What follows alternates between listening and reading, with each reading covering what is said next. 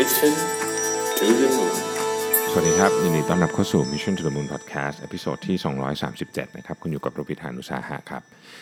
วันนี้อยากจะมารีวิวหนังสือนะครับ ตามคำเรียกร้องบอกว่า เอ๊ะรีวิวหนังสือหายไปไหนนะครับ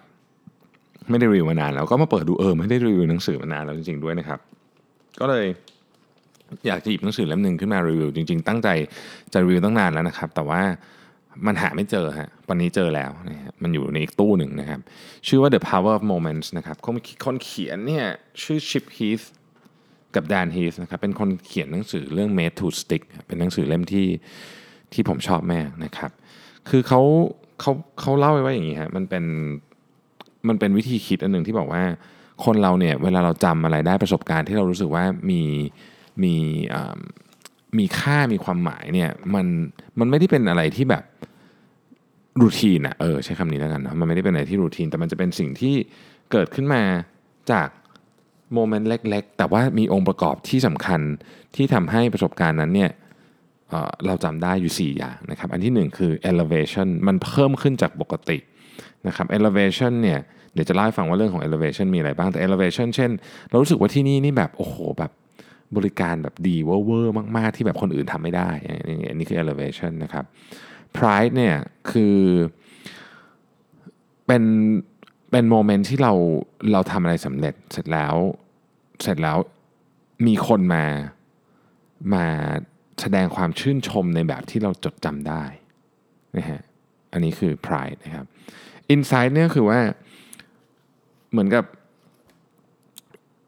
มันเป็นโมเมนต์ที่แบบเฮ้ยเรารู้สึกว่าคนนี้เข้าใจเราจังเลยอะเนี่ยแบบแบบเข้าใจเข้าใจเรื่องนี้ทำให้เราแบบเหมือนเปลี่ยนความคิดได้นะครับ สุดท้ายคือ connection นะครับ connection เนี่ยคือมันจะเป็นโมเมนต์ที่เราสร้างความ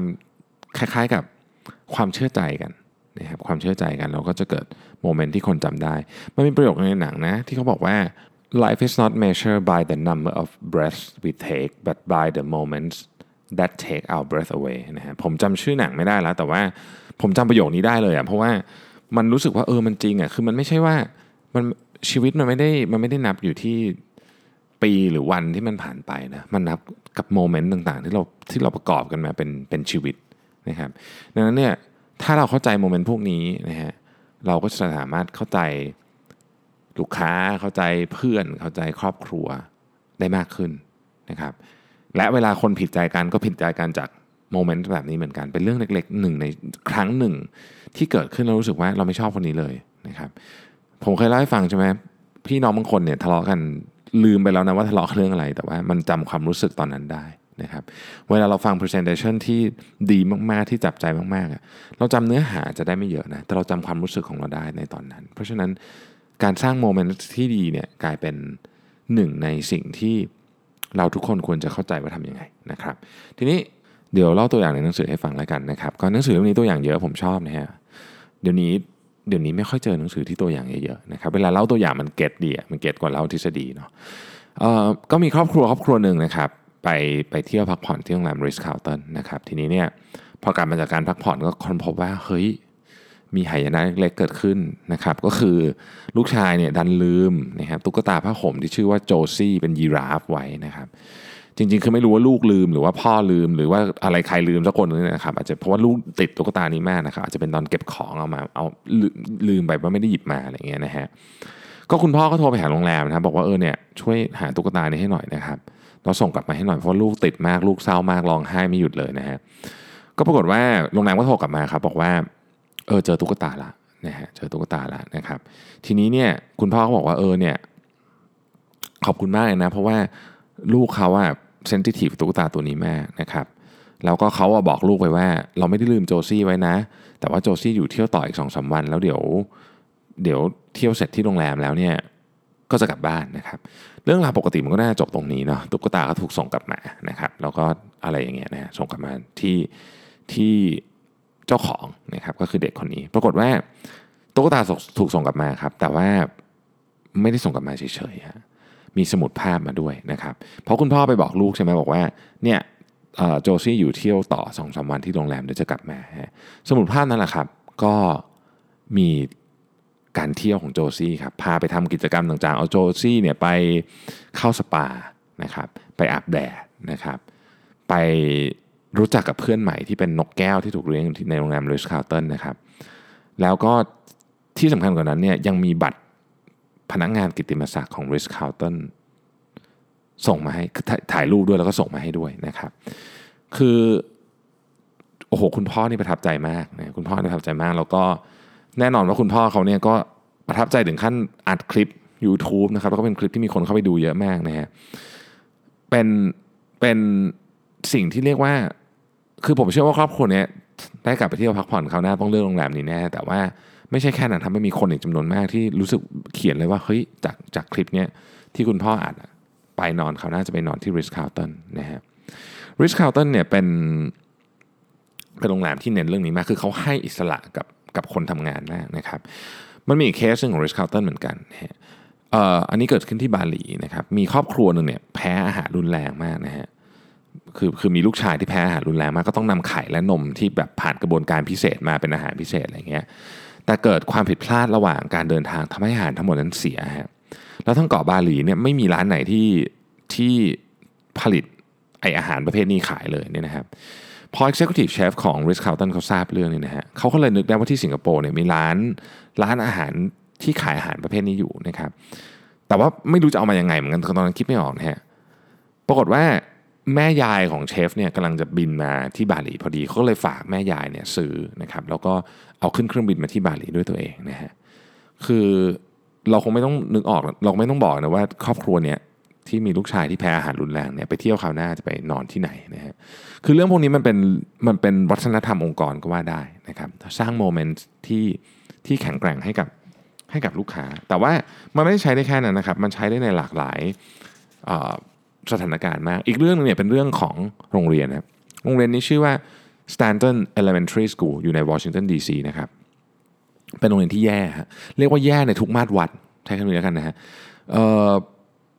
หลายคนบอกว่านี่คือโรงเรียนที่แย่ที่สุดในเขตวอชิงตันดีซีเลยก็ว่าได้นะครับปรากฏว่าในปี 2010เนี่ยโรงเรียนแบบประสิทธิภาพแย่มากจนเขาเรียกว่าอะไรอะเขตอะนะครับ ก็เชิญทั้งผออทั้ง ทั้งทีมบริหารทั้งหมดออกหมดเลยนะครับ แล้วก็เริ่มต้นใหม่ด้วยการตั้งคล้ายๆกับรักษาการผู้อำนวยการคนใหม่นะครับ เป็นผู้หญิงอายุ 28 นะครับ ชื่อ Carlie John Fisher นะฮะเธอเล่าให้ฟังบอกว่าวันแรกที่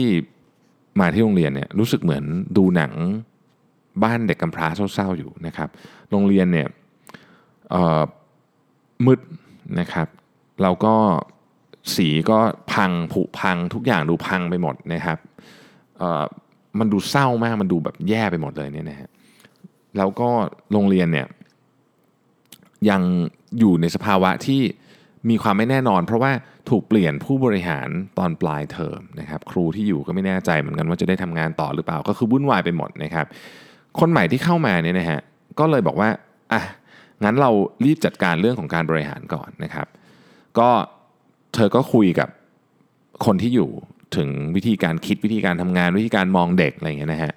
ปรากฏว่าจาก 49 คนที่เหลืออยู่เนี่ยมี 9 คนเท่านั้นที่ได้รับการจ้างต่อนะครับแล้วก็เริ่มทีมใหม่เลยนะฮะสิ่งที่เริ่มทำตอนแรกก็คือจัดสถานที่ใหม่ให้เรียบร้อยทาสีใหม่เพิ่มไฟนู่นนี่อะไรอย่างเงี้ยนะครับแล้วก็เด็กที่มาเปิดเด็กเพิ่งเปิดเทอมมาใหม่เนี่ยก็จะได้เห็นโรงเรียนในสภาพใหม่เอี่ยมเลยนะครับเขาคิดว่าเป็นเรื่องที่ดีเนาะปรากฏว่าสถานที่ใหม่ก็จริงฮะ แต่มันไม่ได้ช่วยอะไรเลยครับ เด็กก็เหมือนเดิมฮะเดินเรียนเรียนอยู่ก็เดินออกจากห้องนะครับ เด็กโรงเรียนนี้เนี่ยแค่ปีหนึ่งปีหนึ่งเนี่ยนะครับถูกทำโทษ 300 กว่าครั้ง มีเด็ก 28%นะครับที่เรียกว่าหายไป 10 วันโดยไม่แจ้งข่าวอะนะฮะไม่แจ้งว่าเป็นอะไรนะครับ ก็คือเรียกว่าโอ้โหแบบเละเทะมากเป็นแบบเป็นโรงเรียนที่เละสุดๆไปเลยนะฮะทีนี้คุณ Carlie เนี่ยนะครับก็บอกว่าไม่ไหวแล้วต้องต้องการความช่วยเหลือนะครับ ก็เลยไปติดต่อ foundation อันหนึ่งชื่อ Flamboyant Foundation นะครับไอ้ foundation อันนี้เนี่ยเป็น foundation ที่อยากจะสนับสนุนการศึกษาผ่านสิ่งที่เรียกว่า Family Engagement ก็คือเอาผู้ปกครองเข้ามาเข้าร่วมด้วยนะครับ หัวหน้าของ foundation เนี่ยชื่อสุสานนะครับ ก็เข้ามาคุยกับคุยกับแครีบอกว่าเออเนี่ย ปัญหาเรื่องนี้มันเป็นปัญหาที่แก้ยาก แต่ว่าหนึ่งในสิ่งที่สำคัญมากคือผู้ปกครองอะต้องเชื่อใจครูนะครับ ทีนี้ผู้ปกครองเชื่อใจครูไหมนะครับเขาเคยทำการสำรวจ 150 ครอบครัวทั้งทั้งเขตวอชิงตันดีซีปรากฏว่าผู้ปกครองกับครูเนี่ยไม่มีความเชื่อใจกันเลยนะครับ ตัวครูก็บอกว่าผู้ปกครองเนี่ยไม่เห็นจะสนใจเรื่องการศึกษาเลยนะครับเเชิญมางานโรงเรียนก็ไม่มานะฮะ แล้วก็ขนาด parent teacher conference เนี่ยนะฮะก็ยังไม่มาเลยนะครับ ในขณะที่อันนั้นคือความเห็นครูนะความเห็นผู้ปกครองบอกว่าเฮ้ยตรงกันข้ามเลย คือเขาเนี่ยรู้สึกว่าครูเนี่ยมาสอนไปงั้นๆไม่ได้สนใจในเด็กลูกของเขานะครับ มาสอนเพื่อรับเงินเฉยๆนะฮะแล้วก็ผู้ปกครองบางคนเนี่ยก็เคยเรียนอยู่ในระบบโรงเรียนรัฐบาลของ DC นะครับเขาเรียกว่า DC Public School System นะครับเคยเรียนอยู่ใน เนี่ยระบบเนี่ยก็รู้สึกว่ามีประสบการณ์ที่แย่กับการเรียน เพราะฉะนั้นสิ่งที่เกิดขึ้นกับลูกเขาก็ไม่ได้แตกต่างอะไรจากเขามากนะครับก็สรุปว่าผู้ปกครองก็บอกว่าครูไม่ดี ครูก็บอกว่าผู้ปกครองไม่ดีนะครับ ทีนี้จะทำไงดีนะครับตัว Susan ก็บอกว่าเอางี้แล้วกัน มันมีวิธีหนึ่งที่เขาทดลองที่รัฐอื่นแล้วมัน work นะฮะก็คือเรื่องของ home visit ทีนี้ home visit เนี่ยไม่ใช่ของใหม่ฮะ home visit เป็นสิ่งที่โรงเรียนส่วนใหญ่ทำอยู่แล้ว แต่สิ่งที่เวลาครูไป home visit เนี่ย ครูเนี่ยจะไปให้ผู้ปกครองเนี่ยเซ็นคล้ายๆกับสัญญาอะไรบางอย่างที่ที่เหมือนกับเป็นคำมั่นสัญญาว่าจะดูแลลูกตัวเองในเรื่องบางเรื่อง เช่นไม่ให้โดดเรียนสมมติอย่างนี้นะครับเป็นต้นนะฮะแต่วิธีการคิดของซูซานบอกว่าเฮ้ยเราเราจะไม่ทำแบบนั้น เราจะให้ครูไปวิสิตบ้านเนี่ยโดยที่ไม่มีเอกสารไป ไม่มีคอนแท็กไม่มีอะไรไปสาไม่ไปไปเซ็นทั้งนั้นนะครับ ไม่มีข้อมูลไปรีวิว ไม่มีอะไรเลยนะครับ ไปถามคำถามธรรมดาธรรมดาแล้วฟังนะครับ ไปฟังว่า เด็กเขาเป็นยังไง ครอบครัวเขาเป็นยังไงนะครับคำถามเนี่ยจะถูกไกลไปประมาณหนึ่งนะฮะคำถามจะเป็นแบบนี้ฮะไหนลองเล่าประสบการณ์ของลูกคุณที่โรงเรียนให้ฟังหน่อยฮะว่าว่าเป็นยังไงบ้าง แล้วช่วยเล่าของตัวคุณเองด้วยได้ไหมคุณแม่เนี่ยตอนที่เรียนหนังสือเป็นยังไงบ้างนะครับ ประสบการณ์เป็นยังไงบ้างนะครับช่วยเล่าความฝันของคุณความหวังของคุณที่มีกับลูกของคุณหน่อย ว่าคุณฝันว่าลูกของคุณจะเป็นอะไรนะครับ แล้ว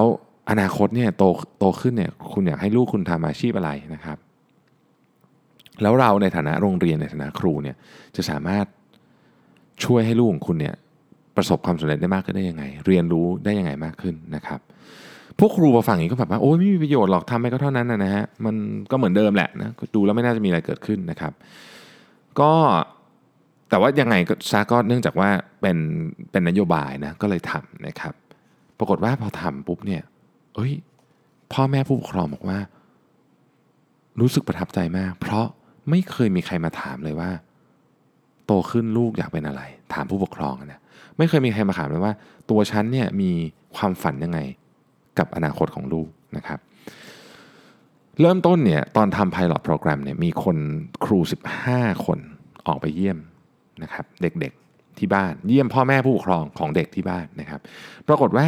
พอไปปุ๊บเนี่ยมันก็มีการบอกต่อกันเนาะว่าอุ้ยวันนี้ครูมาเยี่ยมดีจังเลยอย่างเงี้ยตอนหลังเนี่ยพ่อแม่ผู้ปกครองเกือบทุกคนเนี่ยนะครับขอให้ครูช่วยไปเยี่ยมหน่อย คือเหมือนกับร้องขอขอการไปเยี่ยมที่บ้านหน่อยนะครับเพราะรู้สึกว่ามันได้ผลมากนะฮะผ่านไป 1 ปีนะครับผ่านไป 1 ปีนะฮะบรรยากาศที่โรงเรียนแตกต่างกันโดยสิ้นเชิงนะครับ เด็กเนี่ยเคยเจอครูที่บ้านของตัวเองละ นะครับแต่ไม่ได้มาแบบ formal มานั่งคุยกับแม่เขาเด็กก็รู้สึกคุ้นเคย ก็เชื่อใจครูมากขึ้นนะครับ เหตุการณ์มันมีเหตุการณ์วันหนึ่งซึ่งเป็นตัววัดเลยที่บอกว่าโอ้โหนี่คือแบบไอ้ไอ้โครงการนี้ประสบความสำเร็จมาก เพราะว่ามันมีเหตุการณ์วันหนึ่งที่ทำให้มี incident บางอย่างที่เกิดขึ้นในโรงอาหารทำให้เด็ก 100 คนเนี่ยต้องเข้าแถวรอบนบันได ซึ่งถ้าเป็นปกติเขาบอกว่านี่คือแบบหายนะเลยนะถ้าถ้าทำแบบนี้คือแบบเละแน่นอนนะปรากฏว่าวันนั้นที่เกิดขึ้นเนี่ยเด็กทุกคนเข้าแถวแบบเงียบ ไม่ไม่พูดไม่จาแล้วก็เข้าแถวเรียงกันอยู่อย่างสวยงามนะฮะโรงเรียนเนี่ยโอ้โห เรียกว่าเรียกว่าผู้ผออนี่คือแบบน้ำตาซึมเลย เพราะว่ารู้แล้วว่าสิ่งที่เริ่มทำเนี่ยมันมันได้ผลจริง ๆนะครับ ทีนี้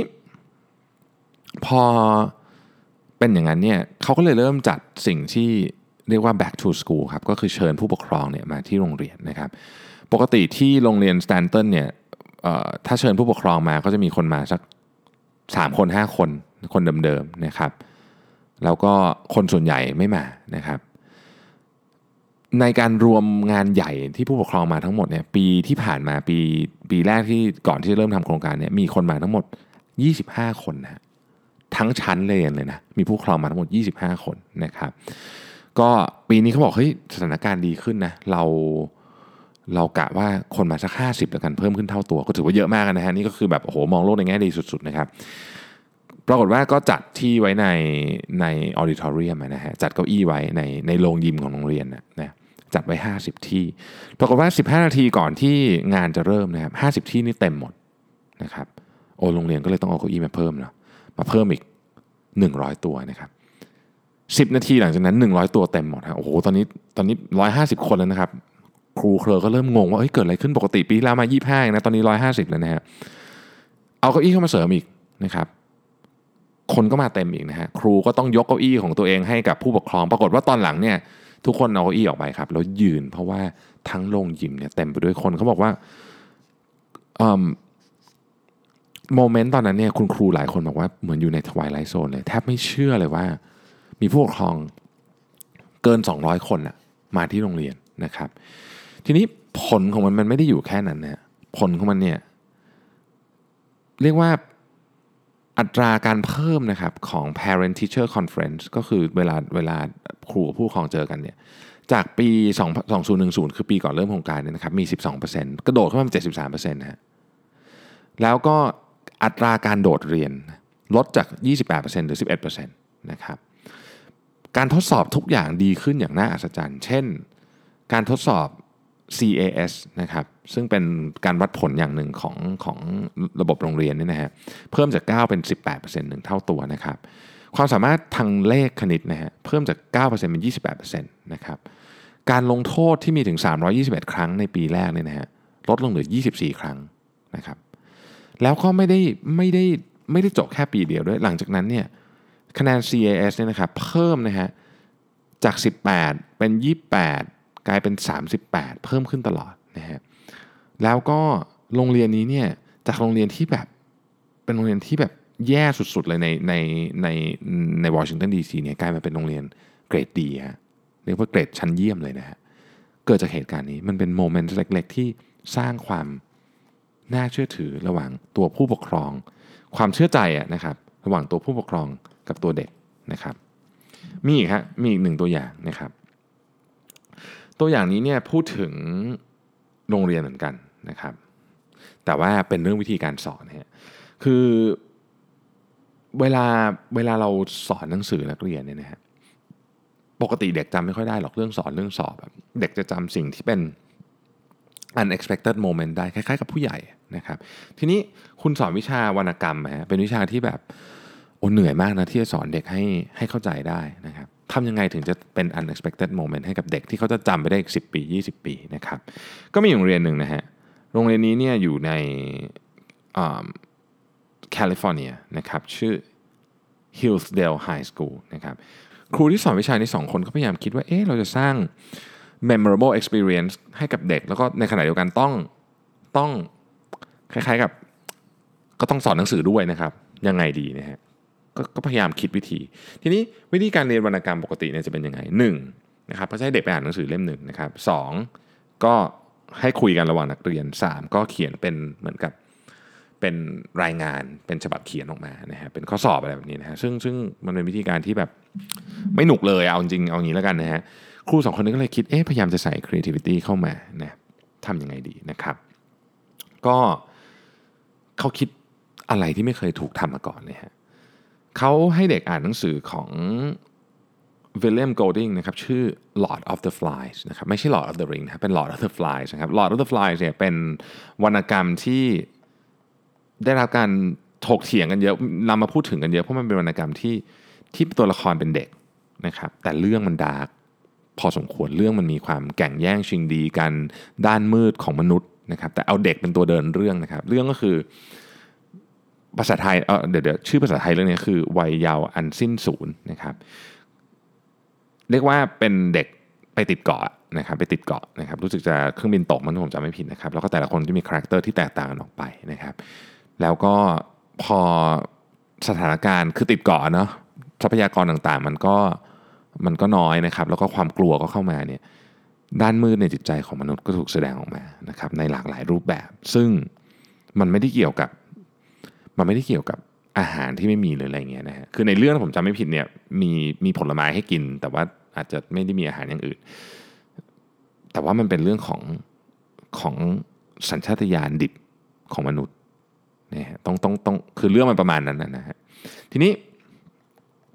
นั่นอย่างที่บอกครับวรรณกรรมเล่มนี้ก็ก็มีก็มีข้อถกเถียงเยอะนะครับ แทนที่เขาจะให้เขียนรายงาน หรือว่าไปทำการคุยกันในกลุ่มเนี่ยสิ่งที่ครูเขาทำคือว่าเขาเอาตัวผู้เขียน นะครับตัวผู้เขียนเนี่ยนะฮะเหมือนกับจำลองสารขึ้นมา ให้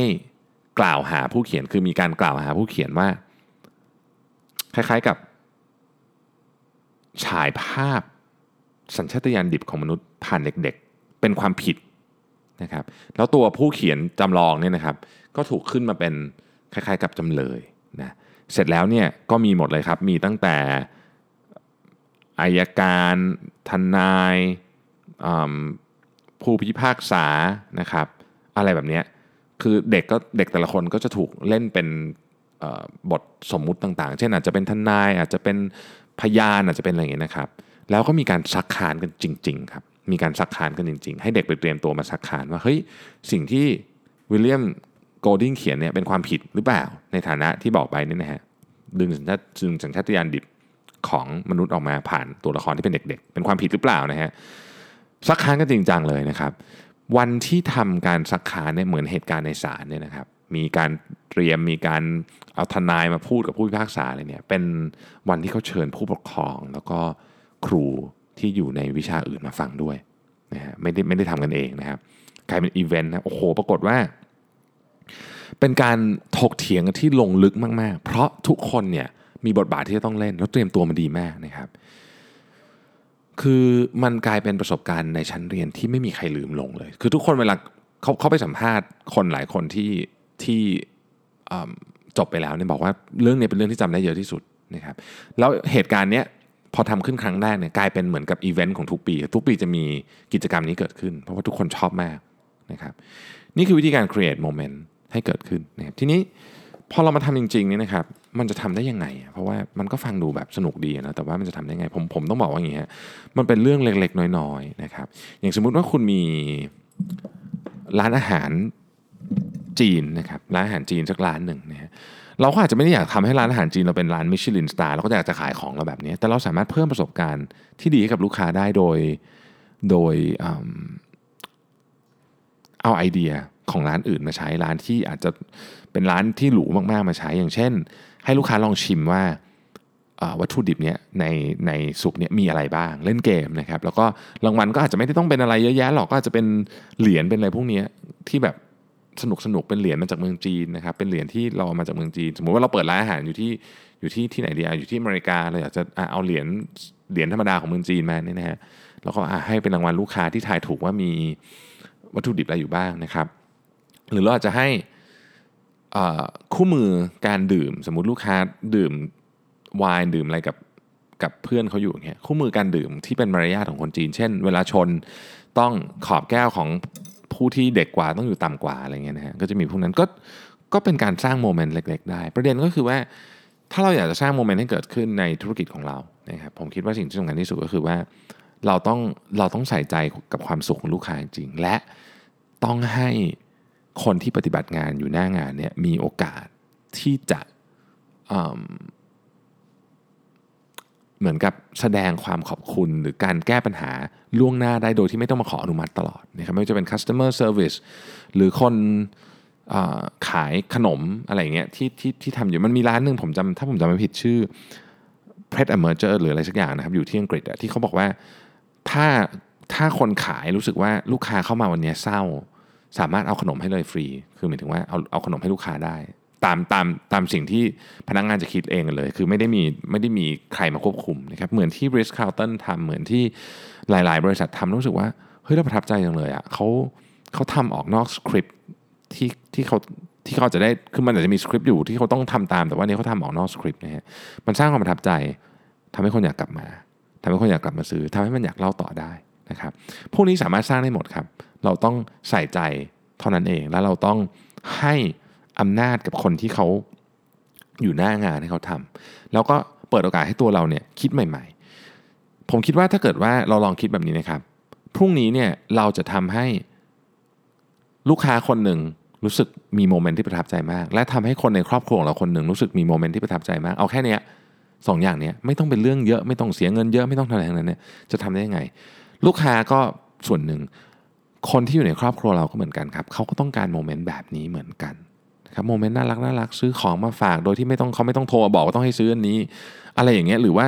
จำวันได้วันสำคัญได้คือมันเป็นเรื่องที่เล็กมากในชีวิต แต่ว่าของพวกนี้แหละครับ ที่มันเป็นสิ่งที่ทำให้คนนะครับ